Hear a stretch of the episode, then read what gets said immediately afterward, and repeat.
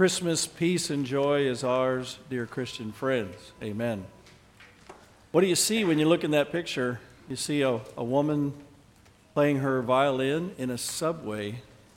There's a guy trying to get on the subway in front of her, and one behind her on his cell phone, not really even noticing her. Why is she there? What do you think? Is she playing for tips? Does she need to get her next meal? Maybe pay rent? Actually, no.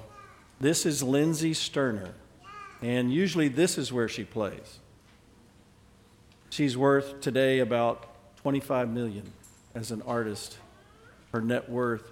She went into the subway in Christmas 2015 because she said, I want to I want to do what Jesus did in the spirit of Christmas and go play for the, the, the common folk. Not that had to buy a big expensive ticket to come hear me play, go play in the subway. I guess there was a cameraman she had hidden somewhere. She'd have made a spectacle, right? But she said she wanted to be like Jesus that way. Hmm, what does that mean? Be like Jesus that way. If we had not Luke's gospel, we might not know. But Luke, who was not there, Luke did not see Jesus with his eyes until he died, went to heaven. Luke talked to others who were there. We wouldn't have, without his Christmas story, the understanding that she has, that we have, about Jesus coming to a humble place.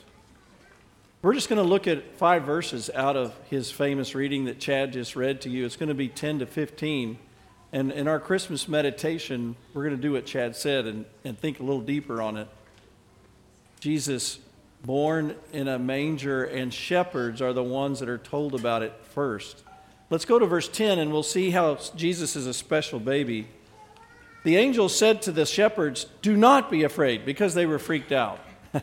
he said, Do not be afraid. I bring you good news that will cause great joy, not fear, great joy to all the people. Today, not Bethlehem, it was Bethlehem, but he calls it the town of David, the angel does. In the town of David, a Savior has been born to you in your subway. He is the Messiah, the Lord. This will be a sign to you, and you would think the next sign would be royalty or angels around him. You'll find the baby wrapped in rags and lying in a feed trough.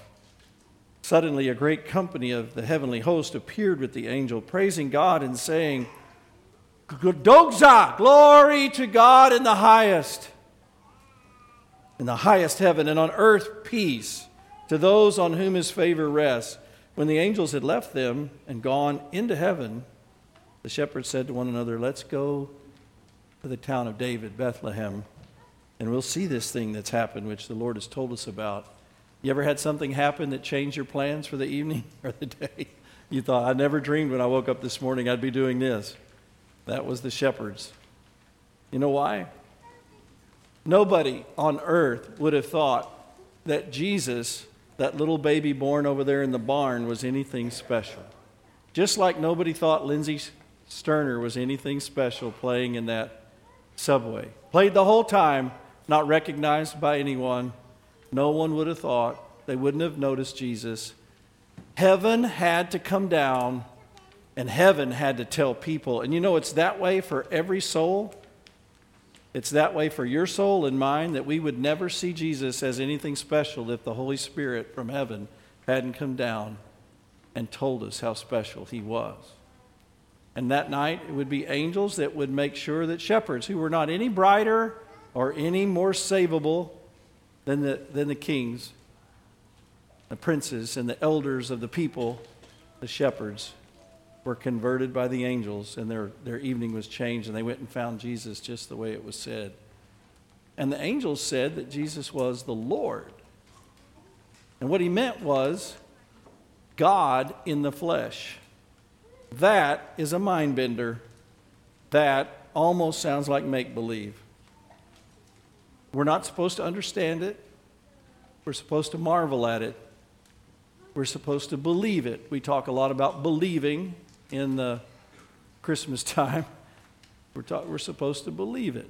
He was God and man at the same time. A very special baby. And the, and the shepherds were Jews. They knew exactly what the angel was saying. The Lord, born over there. This is God in the flesh. There had been a lot of talk throughout Jewish uh, history on whether Messiah, when he came, would be God and man at the same time or not. Heaven settled it. Remember, people can't figure it out on their own. He is the Lord over there, born in a manger. That's a wow. That's wow. But you know what? It's not like watching Lindsey Sterner play in the subway and go, wow. It's different with Jesus. What's really the big news about Jesus is that he reaches out of his own story and he changes the viewer's life. He changes our lives. The wise men knew that. The shepherds kind of caught on at that time. But everyone who is a Christian that would come out at Christmas Eve instead of just rushing to your family gathering, but coming here, knows that He's changed your life. Because He's changed who you are, and He's changed your destiny, and He's given you salvation. And they said that. The angels, the angels said that to the shepherds. He said, He's a Savior. First, let me pick up on the anointed, the Messiah. They were Jews, they'd heard all about the Messiah. Everyone thought about the Messiah. Even the, the guy in the alleyway knew about the coming anointed one. It was, it was the, the, the most household phrase of all of Judaism. Remember the woman at the well who wasn't even a Jew? She was a Samaritan. And when Jesus read her heart and her life and said, You've had five husbands, a man you're living with is not yours, she said, she said, Well, we know when Messiah comes, he'll tell us all things. She wasn't even a Jew. But she knew that Jews believed in a coming Messiah. The anointed one, anointed to do what? There was a lot of debate. Anointed to bring a military victory and great peace on earth, anointed to bring escape. You know what a Savior is. You've said it to somebody when they did something really big to help you. You're my Savior. A Savior is someone who rescues you from an impossible situation. Right? I have a doctor that I, I, whenever I email him, I say, You're the man that saved my life. Right? He's, in a way, physically a savior for me. Right? When you say, when the angel said, He's a savior, the angels were saying to those shepherds, Your rescuer, the anointed Messiah, has come and he's born in a manger. Save you from what? Judgment. See, the impossible situation we're in is we're all going to die. But what's more impossible than that is right after we die, we're going to stand before God. And every soul is going to be judged. Their whole life is lived before Him. You can hide it from me, I can hide it from you, but you can't hide it from Him. And we're all going to be judged. And the, and the Lord saw that. And being a righteous and just judge, God from eternity could not stand it that every single human being since Adam and Eve would have to be condemned. And so from eternity, this is all proclamation that no sinner can make up on their own. It comes from the Bible, from heaven. All on his own from eternity, God has always gloried in this one fact.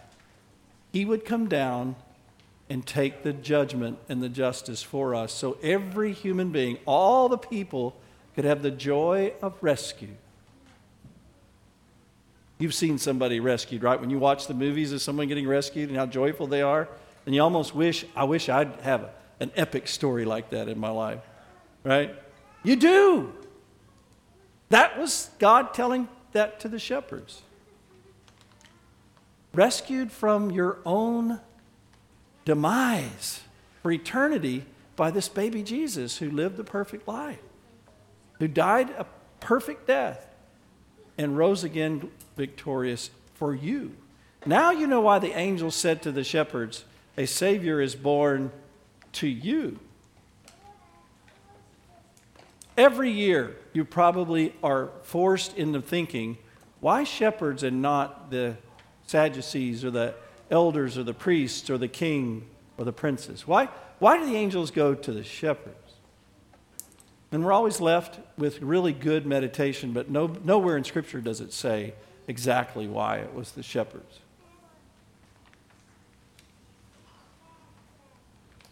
What if the shepherds had heard that the, the Savior was born, was announced to the chief priest and the elders?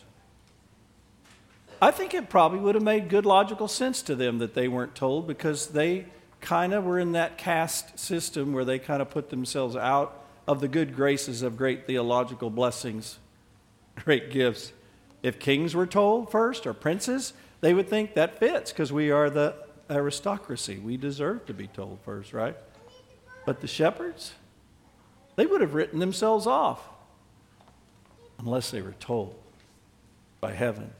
In fact, every one of us knows our sins so well, we kind of write ourselves off unless God tells us directly that our sins are forgiven.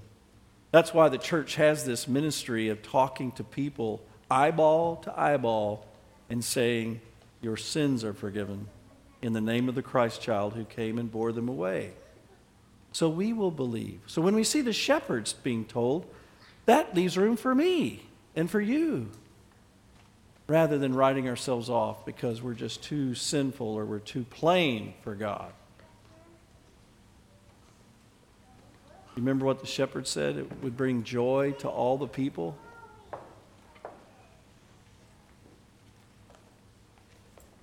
If you really believe the truth that without this Christ, you'd be lost forever,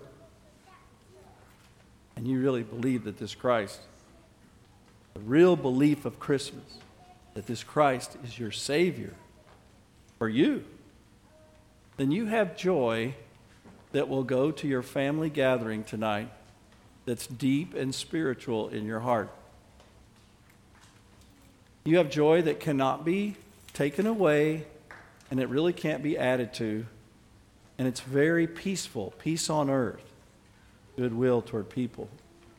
You have the goodwill of the Father toward all other sinners.